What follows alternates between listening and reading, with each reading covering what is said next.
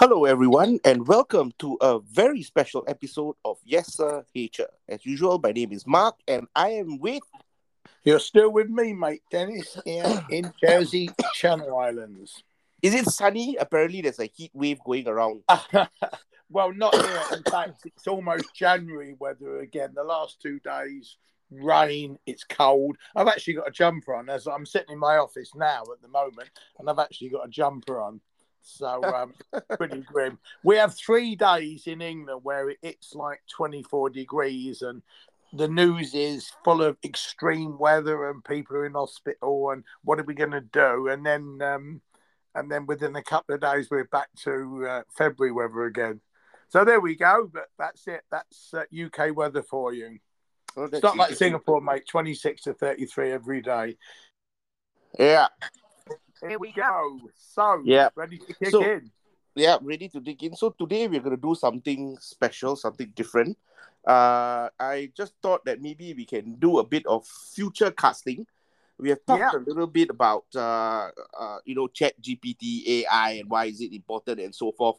So I think what we want to look at is uh, can we use or here's the concept or the, the context to this. Is it possible that can we use generative AI tools like Chat GPT to see if we can design and create a personal tutor for student learning? Uh, and I think uh, this could be potentially groundbreaking because I've tried experiments with it and I, and I can describe my story in a bit, but I, I wanted to set the context clearly. Uh, I think that if we can somehow crack the code on this, we can actually create personal tutors that can help uh, teachers with differentiated instruction, help students be more efficient in their learning. And I think we can actually now frame the concept or the holy grail of personalized learning not as a far fetched concept, but something that can actually be done. So before we jump into the specific questions, uh, I wanted to do this topic because uh, it has a personal interest to me. Uh, and we are going to do it by also bringing in uh, evidence based concepts and principles that we've been talking about throughout the podcast. So I'm going to get your, your brief thoughts on this before we jump into the questions. What do you think? Possibility, hogwash, or rubbish?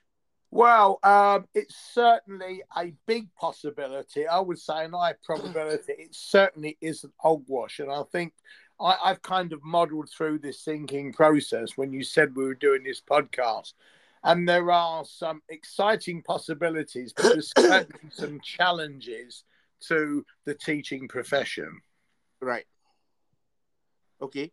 Uh, sorry, uh, can you can you repeat that because I have a bit of a cough uh, that I brought back from Norway and I have to just cough right in the precise moment that you said it.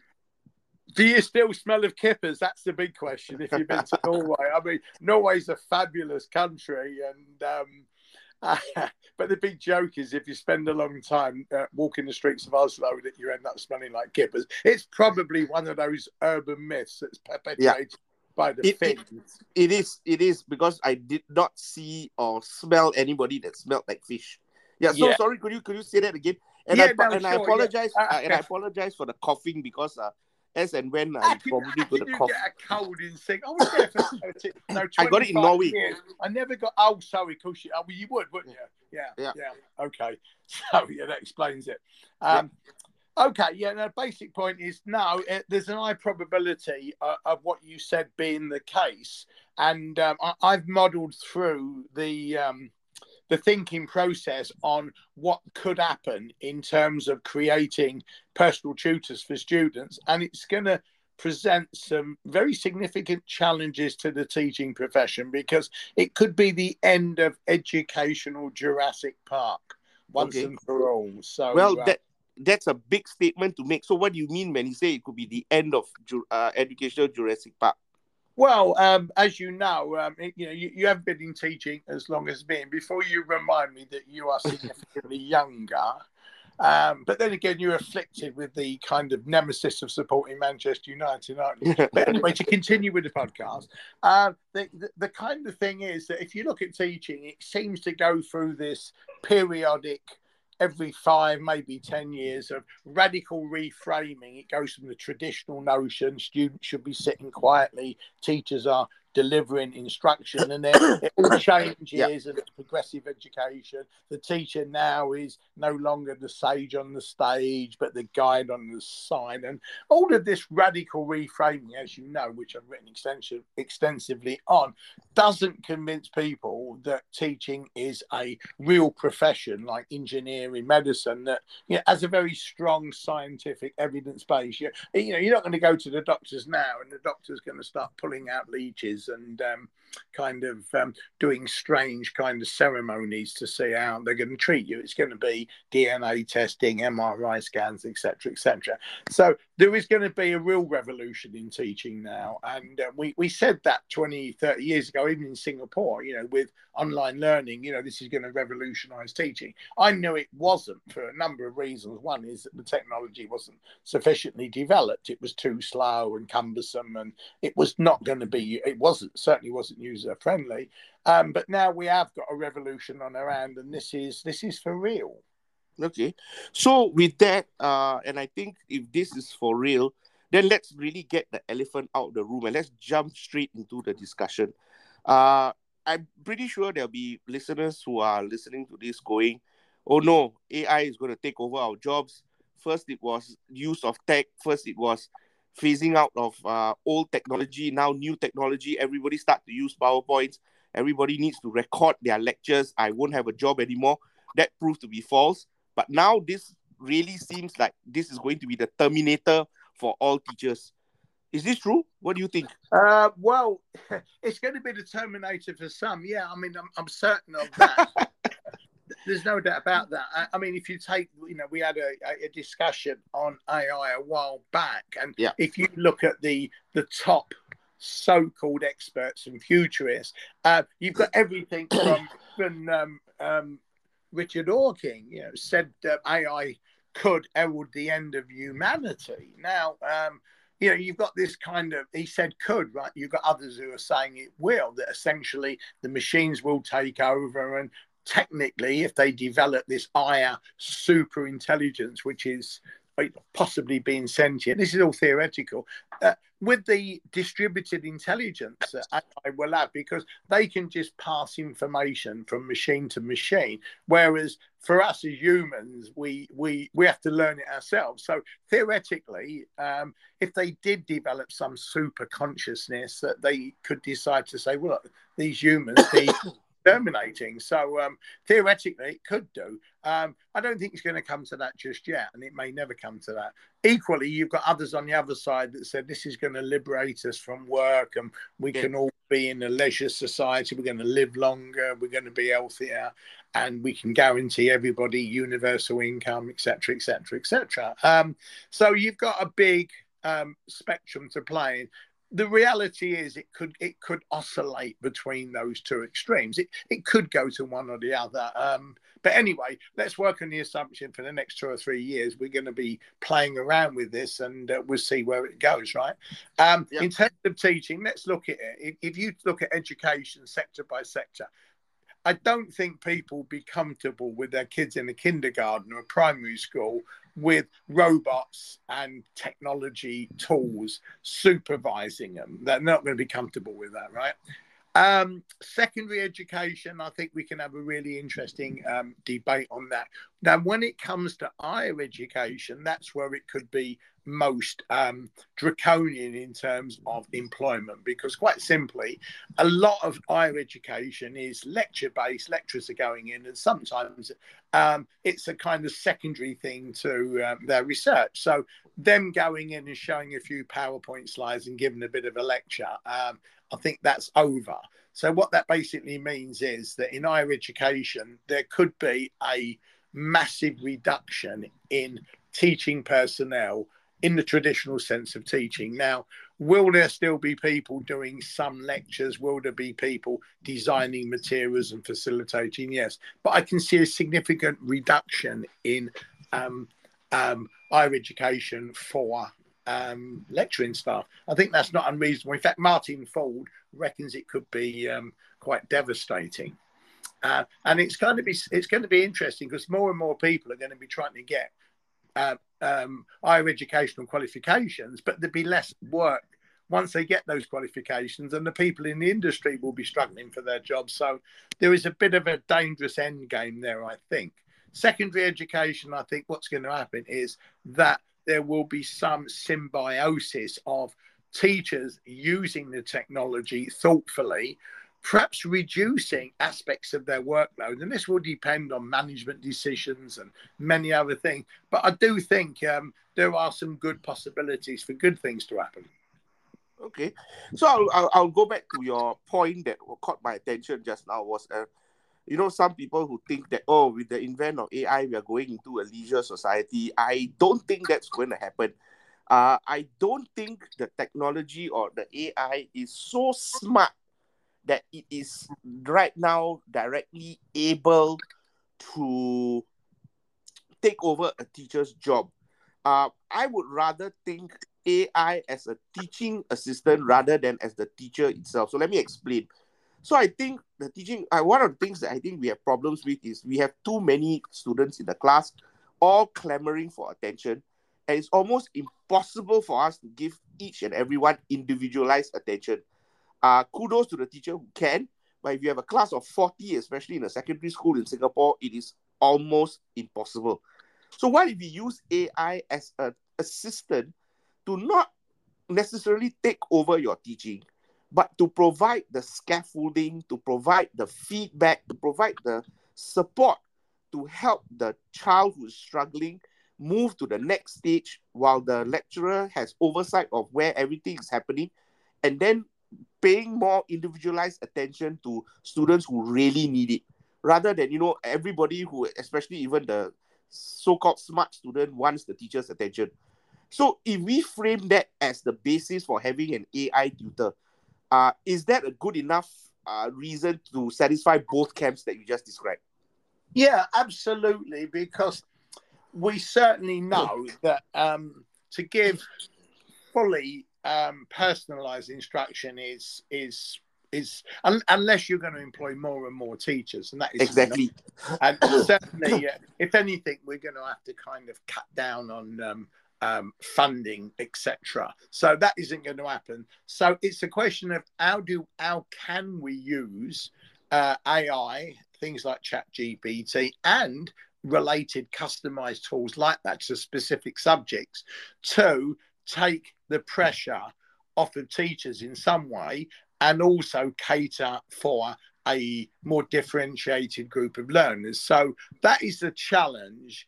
Um, it's a question of the methodology, the pedagogy, and the skill sets involved in setting up that learning environment. And for teachers to be able to manage that, there's a number of things I think that need to be put into place, and that's what we're going to look at. So, you know, we, we can share our own experiences here. Me yeah. and you having more than 100 years of teaching and learning experience, I think. Yeah. Um, and, you know, we, we, we do a lot of research and um, yeah.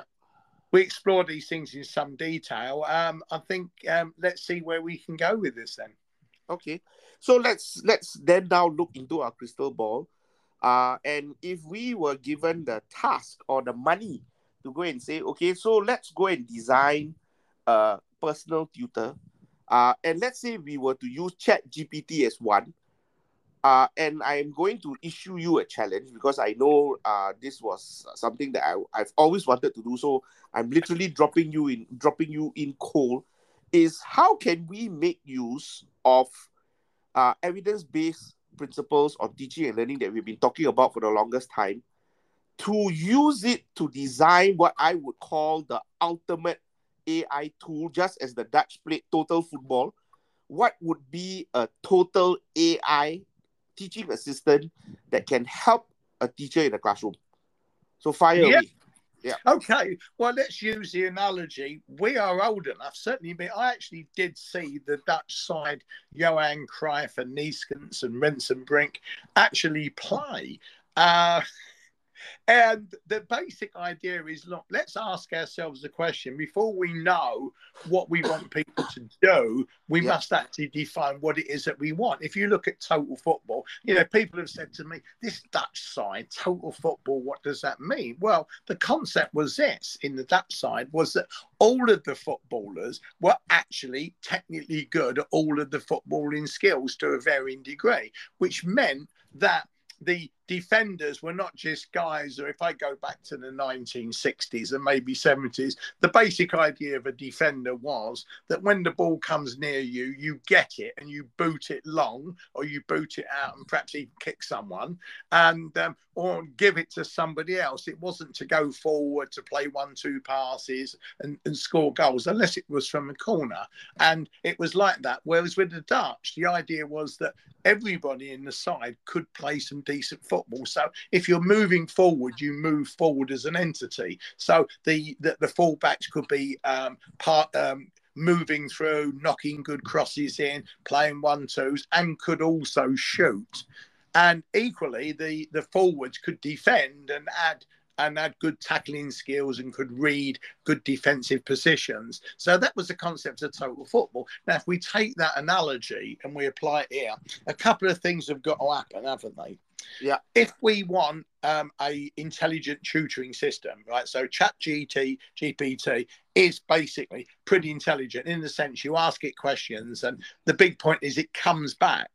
Yep. And if you then ask it another one, it will focus. So exactly. it's actually processing what you're saying and refining exactly. it. So it has to be programmed to um, have itself a pedagogic framework. Now, what that would mean is this, right?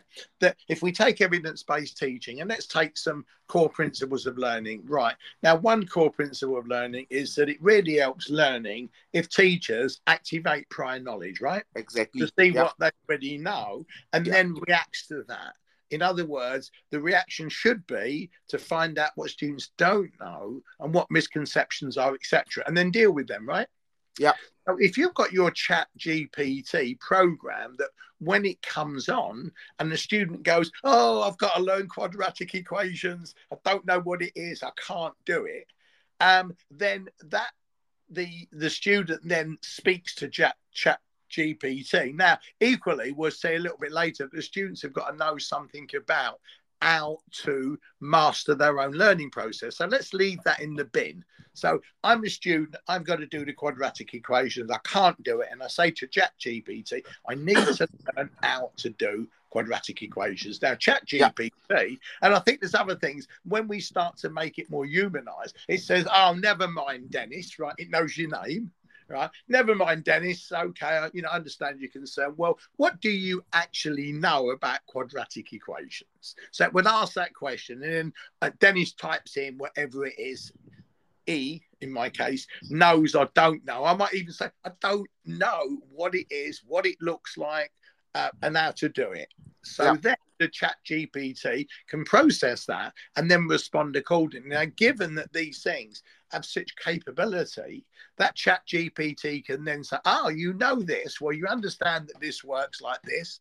Um, and here's a couple of examples just to check. Now, what now what you don't seem to know is how you move the brackets and the square into this and how you factorize and then it can say to you do you know what factorization means i might say well not really and then it can explain that and show it so the idea is it's activating what you know and then feeding you in the specific bits with actual examples and illustration and then you just interact with it so that's such a powerful principle now you take a second one that we might say there that we know that if if if students can think better and can engage in the key concepts together, that's two big core principles, isn't it?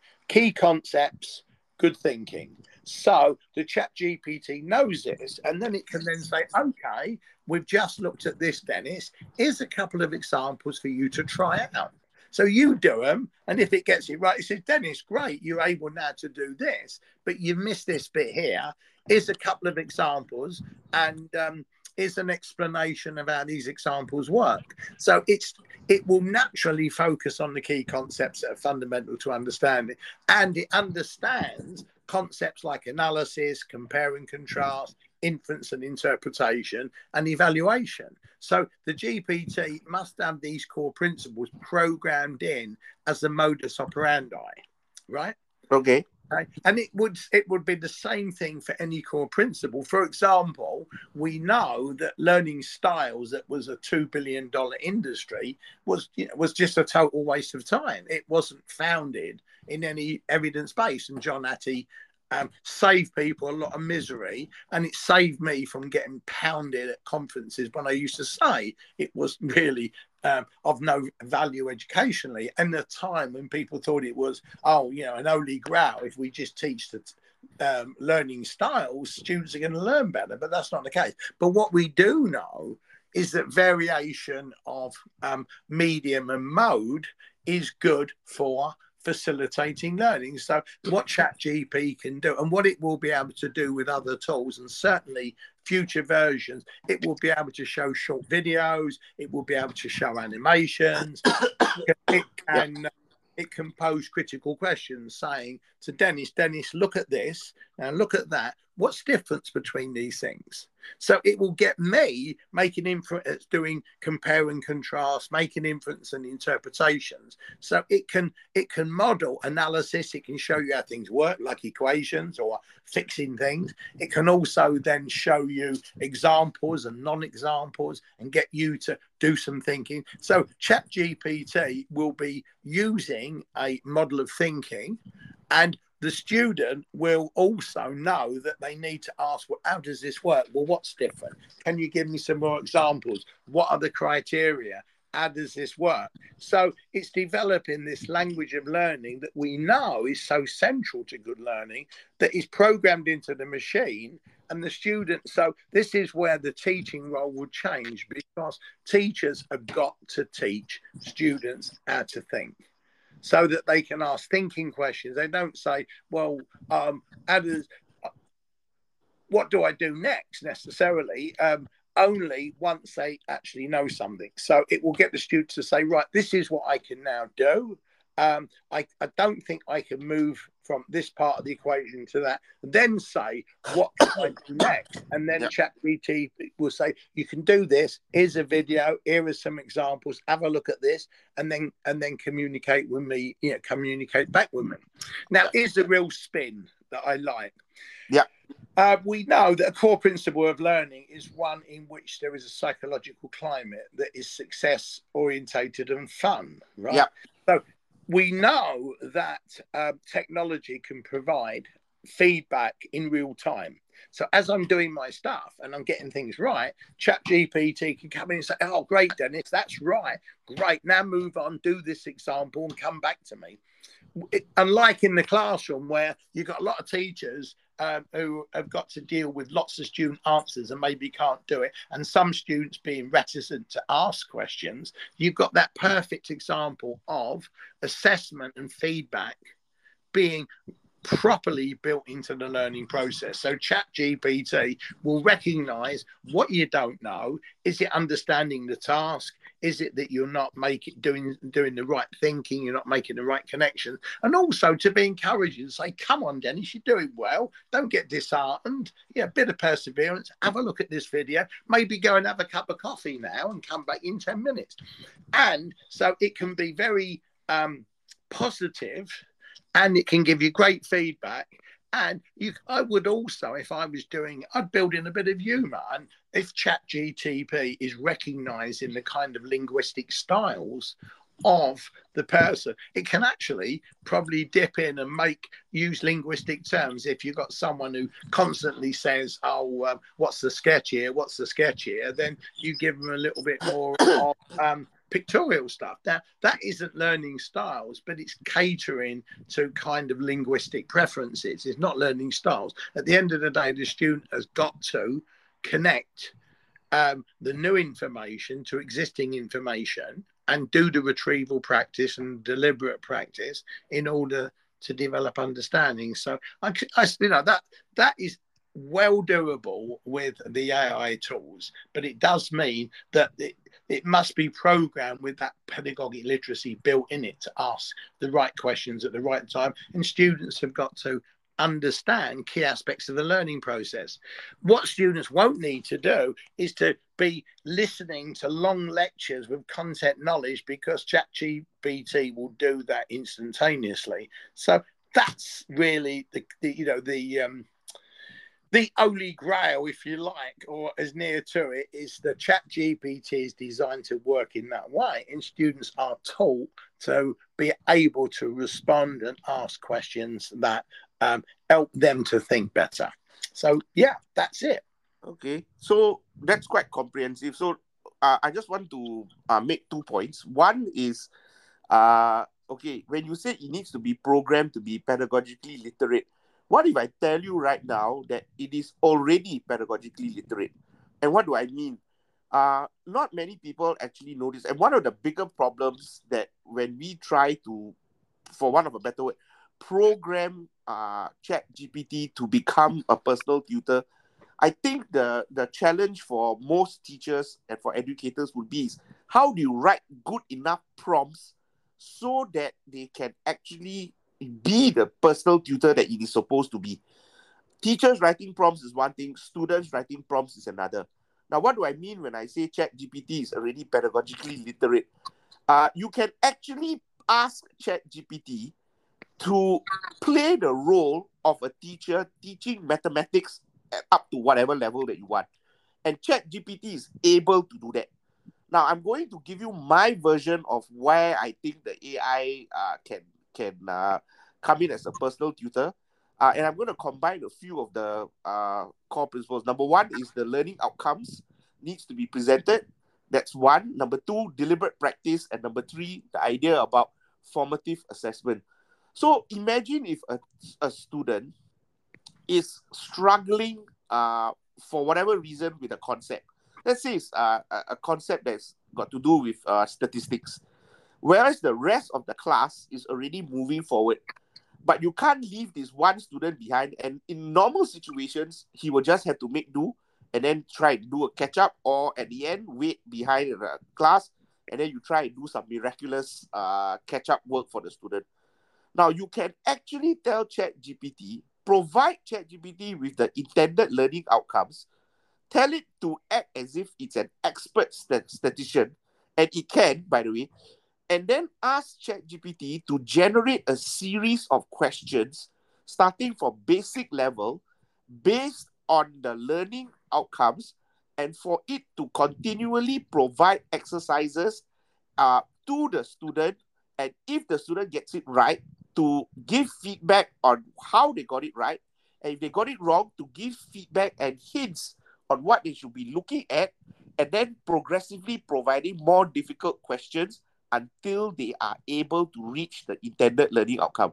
How cool is that? Yeah, well, if it can do that, but um, it would have to still know what the core principles of learning are. Now, if it if that is in the system, what we do know with ChatGPT at the yeah. moment is if you go into it and you ask it to come up with research and that it comes up with stuff, but often it's not actually accurate. So yeah, yeah that stuff would have to, yeah. I mean, theoretically, it, it, should be able to do that quite comfortably. But if yeah. it's not actually, if it says what is pedagogic literacy and it comes up with stuff that really is ah. not really evidence based, ah. but has been, but it's been floating around from the days of constructivism, then it could well be ah. not as crispy as we would like. Okay, remember, so for, yeah. So they can, but there yeah. are other paradigms that um, are not quite um, as sure. I would argue so, specifically um, useful. So you can actually tell Chat GPT when giving the answers or when generating the questions to adopt a evidence-based approach, and it can do that. Now you must understand also that current the current free version that we are using is probably not the best tool. But if we use ChatGPT 4.0, it actually is able to make references to the internet, which means its knowledge base is going to be current. Yeah, so that's the big, possible, that's the big yeah, exactly. Now, the one to answer the question about it needs to learn about pedagogic literacy, actually, as long as it has access to the internet, more likely than not, it is able to pick that up. Now, what I'm, how am I going to address that answer uh, question is, the pedagogic literacy has to be embedded within the prompts that the teacher writes for the students. So you are telling ChatGPT to behave in the way that you want ChatGPT to behave. So to prevent possibilities of misunderstanding and providing wrong information. Now, having said that, I think there's a caution. There is no such thing as 100% accuracy at this point in time. Okay, so I think we need to be aware of this. Now, I'm going to share with you one quick way I'm using this as a personal tutor for my students, and I would love to hear your thoughts on it because yeah. I did say that we should be writing a paper on it.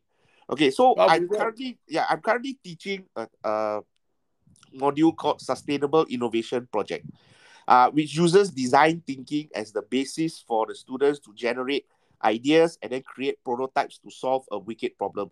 Now, one of the things that they need to do is conduct an empathy study. Now, to conduct empathy study, they actually have to generate interview questions for a primary user that they have identified.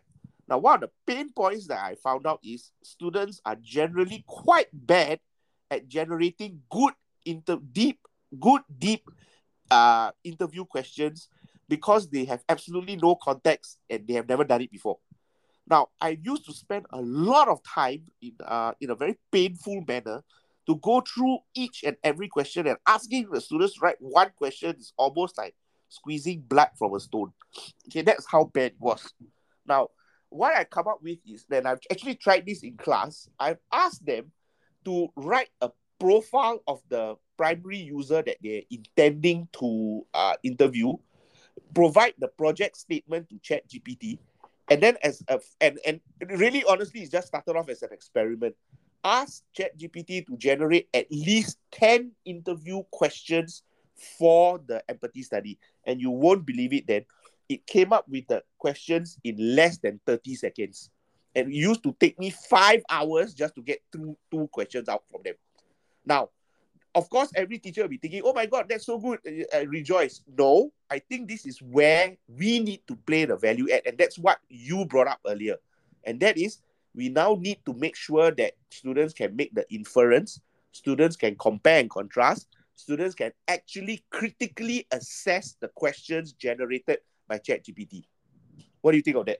Absolutely, that that is spot on because it's a little bit like kind of um, yeah an example that I've kind of used with um, technology in in in the olden days in England. If you wanted to be a taxi driver, you had to do the knowledge, and that could take two three years. You had to know every street in London. Now you imagine you're on a motorcycle driving through London, looking at street street uh, sorry looking at street names and having to put these in your long term memory. Um, last week I went over um, to see um, my grandson, and um, Jade was driving because that's my wife because she's a better driver than me, and um, so uh, I let her get on with that. But we had a sat nav um, and literally uh, it was a breeze. We picked up the car at Southampton Airport, and it's so concise now. Some of the in the past when they had guides, it was confusing, but they've got it down now to the tone of voice, the timing's right,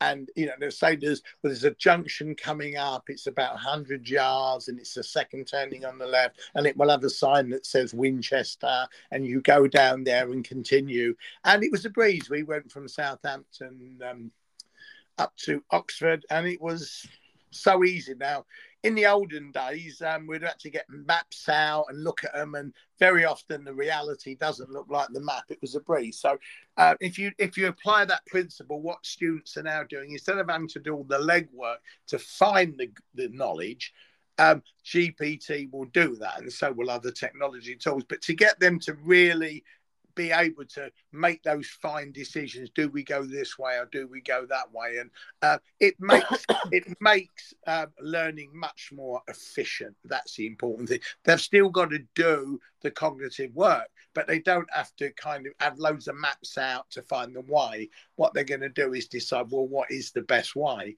So yeah, um, that's perfect. That's really good. Okay.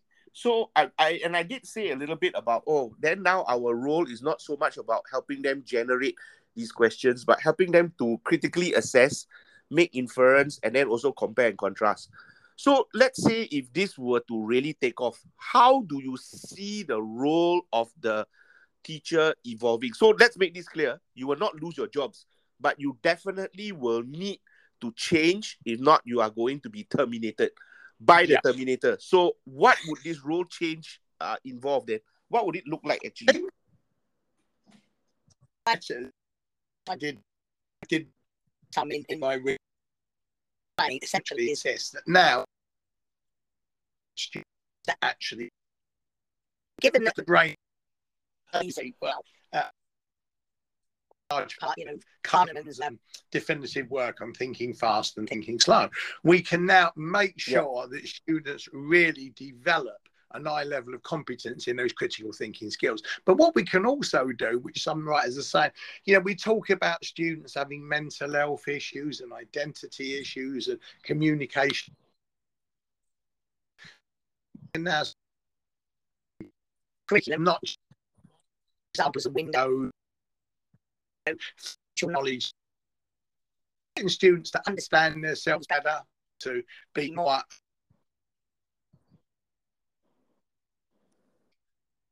an entity.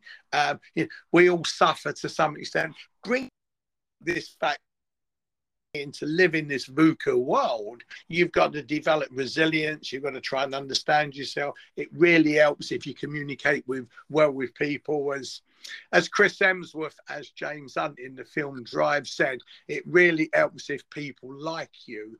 Uh, and you know, there's a big issue. You know, if people can spend more time looking at themselves, understanding other people, you know, social, you know, social intelligence, emotional intelligence, and generally, you know, focusing on trying to be a bit kinder, a bit more gracious, and um, that kind of thing developing more you know collective intelligence and identity all of these kind of things that seem not to get into the creed from when they're kind of thrown out as political correctness i don't think really works. Um, um, I think we can concentrate more on making people more human, and that could apart from if so if we can get people that are better thinkers have a better sense of human understanding the good the bad and the ugly and how to manage themselves better and how to work in community and now yeah. we've got a better chance of dealing with these global concerns because if you've got more people understanding you know the basis of you know, why are we having wars? Why are we spending millions of dollars still killing each other? Why are we destroying the planet? Well, it's to do with a lack of collective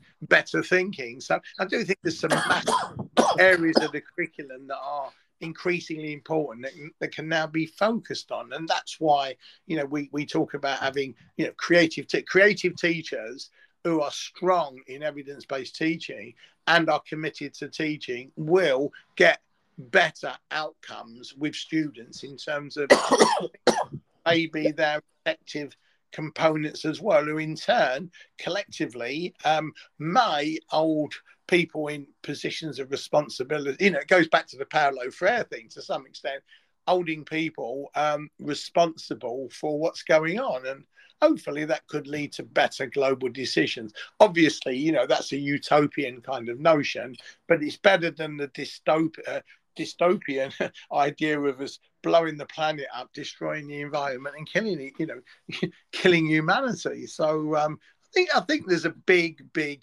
um, yeah, positive educational direction now. If it happens. And what will happen is some teachers will do it, some institutions with good management and good teachers will go that way. And hopefully, um, you know, you get a critical mass across societies and across the world. I mean, it's what are the options? Just you know, be nihilistic and you know, it, doom, doom, doom is coming, and you know, let's all get drunk, sort of thing. You know, kind of not really, uh, you know, kind of it's not like rest of your life.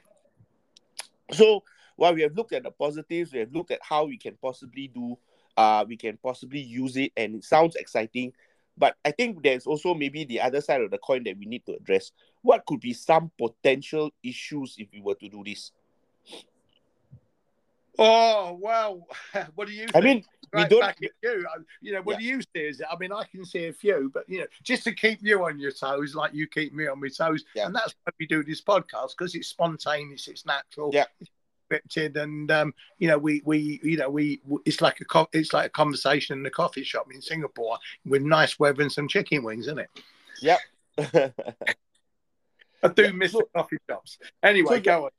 so you're asking me, right? So what Yeah. I think would be okay. So what I would think would be is at the end of the day, uh, it could be some, uh, it could be possibility of some ethical issues, uh, and that is, uh, you know, uh, how do you know that the students are learning, for one of a better word, the correct things, or is AI not taking from proper sources? That's another. That's another possibility. What if it was taking from sources which are not validated or not verified? That's one possibility. And the other one that I think most people would be upset about would be is are we shortchanging our students if we use AI instead of human beings? So these are just the first two that are just uh, immediately at the top of my mind. Okay, well, let's take the short change one. Well, if Yeah. teachers are not going to be redundant, they're still going to be there. It's just that they're going to be in a more kind of meta role, aren't they? Yeah. Um, so, and also perhaps have to take more responsibility for things like assessment. Now, as far as this kind of uh, learning um, goes and assessment, we've got to move away from assessment that uh, is less authentic, that we get students to do tasks under perhaps exam conditions or certainly control conditions where they can show that they do have deep understanding and have competence across a range of situations. So we have less of this assessment. I think, you know, if I'm talking about the British education system, there's so much assessment.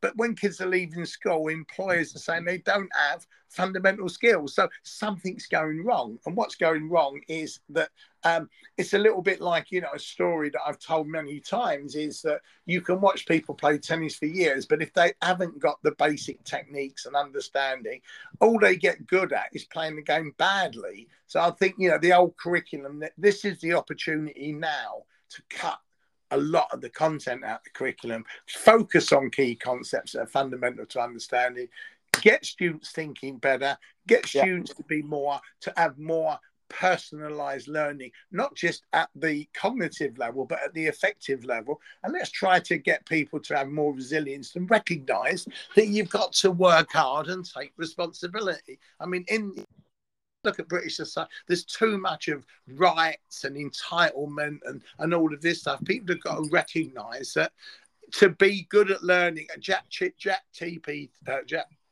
GPT doesn't do the learning, it puts the information there in ways that can help you learn more efficiently and less painfully. But you've still got to do the go through the pain of looking at it, looking at stuff, doing the thinking, comparing and contrasting. In fact, you've got to be more meticulous, I think, if you're going to really be a good learner. And that's what we want. And when we talk about um, looking at you know what is real and what is not. If we're training people to think consistently well with a lot of deliberate practice and making people really uh, do this properly not just oh well it looks okay um, then hopefully that won't be a problem because they will find out. They will say hold on a minute. This is being presented as reality. This is you know it's like this thing about dieting isn't it? I mean if you if you go on youtube and watch a hundred videos you, you'll get everything from um, you know jordan peterson saying i live i eat just um, beef and i've been super healthy to other people say oh don't eat red meat because you'll get cancer well someone's wrong somewhere aren't they um, you know, we, we, we, could have an whole series on just looking at kind of uh, can we apply evidence based um, principles to dieting? Uh, and, and, I'm not surprised people are confused. Um, Yeah. So um, this is an opportunity to get more people thinking critically and realizing that you've got to do this thinking process really well if you want to get anywhere near the truth. The truth is out there, but you know, as Fox Mulder found, it wasn't always easy to find. Okay, cool. So let's uh, wrap up the this first segment by getting maybe your last thoughts on the whole idea of uh, using uh, AI as a personal tutor? Just as, as a quick thought or wrap up, something for us to think about, uh, and maybe a message for teachers who are intending to do this. Well, I think you know we, we you know like we, have had discussions about fad and fashion, and the conversation yeah. we about technology. You know, if you go back thirty years, online learning being the best thing since sliced bread. Well, it isn't, and is sliced bread even good for your health anyway? You know, based on certain research about the impact of eating lots of grain and oats.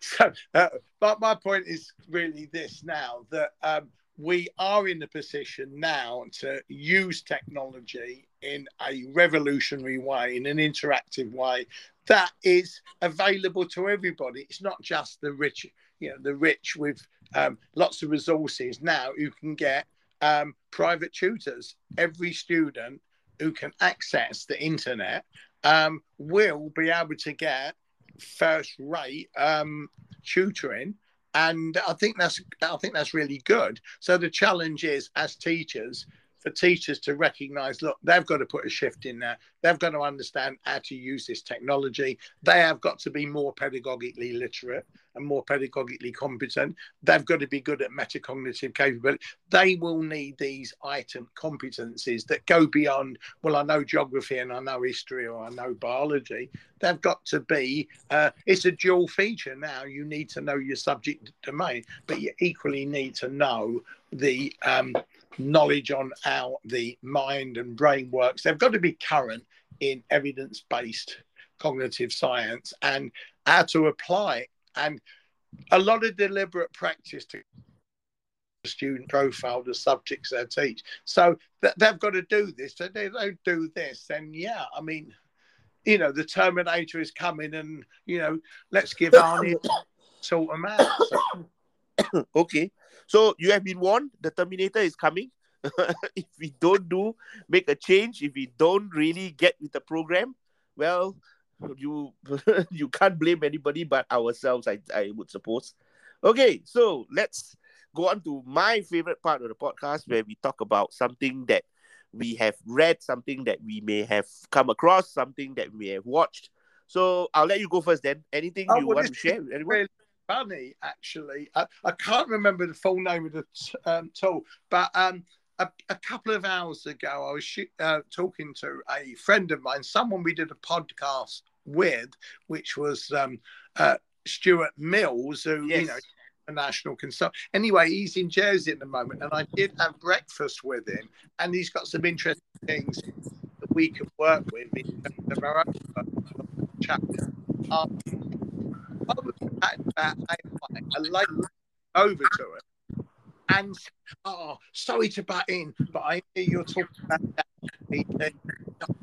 And says, you know, I'm doing this. And she did give me the name, and I've got it on my notes here, and it's called Magic something um, org or, or whatever. But it's it's where um, someone has taken the chat gpt tool and customized it specifically for teaching and learning so um, okay. I can't remember the name of it. So what I can do is um, post this thing because I don't want to go out of this program now and, and, uh, and go into my notes in, in, in, case I can't get back on this. Right? Yeah. So, so I'll let you have it. So there is this tool apparently that um, specific customization of chat gpt for teaching and learning. So i'll send that and you can have a look at that. And uh, I will have a look at it later as well. Yeah, and you can put that in the um, in the show notes. So uh, yeah. that was kind of just weird that you know this person listening to it come and she was all apologetic. And I said to her, "No, no, no, I'm glad you come in."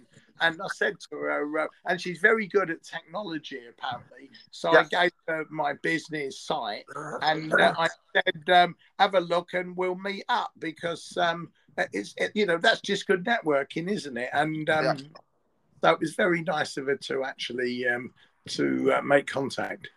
Okay, perfect. So uh, I, I'm going to share something. Uh, I'll go back to be a little bit more old school, not an AI tool, uh, but something that I came across as I was reading an article. It's called AhaSlides. Now, AhaSlides makes any presentation interactive with colorful, eye catching live polls, quizzes, word clouds, brainstorming activities, uh, and other interactives that gather real time feedback to engage your students. So, the premise is let's say you already have a lot of PowerPoint or Google Slide presentations that you have actually used for years. You can now add interactivity by just importing one of these files into AhaSlides and putting the interactive elements between the content slides. Uh, it is free to use, uh, but I think as you the number of users increases as usual, you probably will need to pay. Uh, and together with Dennis's uh, application that you just talked about, which actually sounds very interesting, I would love to take a look at it. I'll put this uh, link also in the show notes. Okay, so yeah, that's basically uh, the end of today's podcast. So once again, if you have, uh, we would really uh, request that you uh, share this podcast with people whom you know, or if you would like to write to us, you can do so at evidence-based creative teaching at gmail.com. Once again, it is evidence-based creative teaching at gmail.com. So before we wrap it up, Dennis, what's the plan for the rest of the week? Um, let me have a think about this. I've got a few articles to write for the Jersey Evening Post. I think I've done about 28 or 30 now. It's kind of weird. I only started up with the intention of doing one, and that was what can Jersey learn from the Singapore education system. And I'm now kind of, um, I've done about 28 different articles, in fact. Um, just finished the series, actually, the last one of a six part series on reframing education for better educational outcomes. And episode column six, it's it could call it episode six goes in this Thursday. And then I'm doing a series on coaching, teaching professionals, then a series on mental health and well-being and making sense of it and what can we do. And also, um, I mentioned to our uh, editor that I was going to co-write a couple of papers with you on how we can use chat GPT to um, create um, students who can use it as a personal tutor. So kicking this podcast in kicks us in on that, doesn't it? Yep, perfect. Okay, I'm also going to watch the tennis as well. That's the other thing. Uh, and finally, uh, I'm taking up um, fishing again. The spear fishing proved too difficult. And um, so I'm going to take up rod and line fishing. And I used Chat GPT the other day to plan me a fishing trip in Thailand and Cambodia when I come over for the winter. So I'm actually going to do a fishing trip based on GTP um, let's hope by then they've got these locations and what fish I can catch and what baits I'm going to use and what are the best hotels to stay in near the location and Barons beer. So um, we'll see how good it is, won't we? Yeah, we will. So uh, looks sounds exciting. So something to look forward to. So until the next episode, take care everyone, and we'll talk to you soon. So take care and goodbye. And goodbye from me.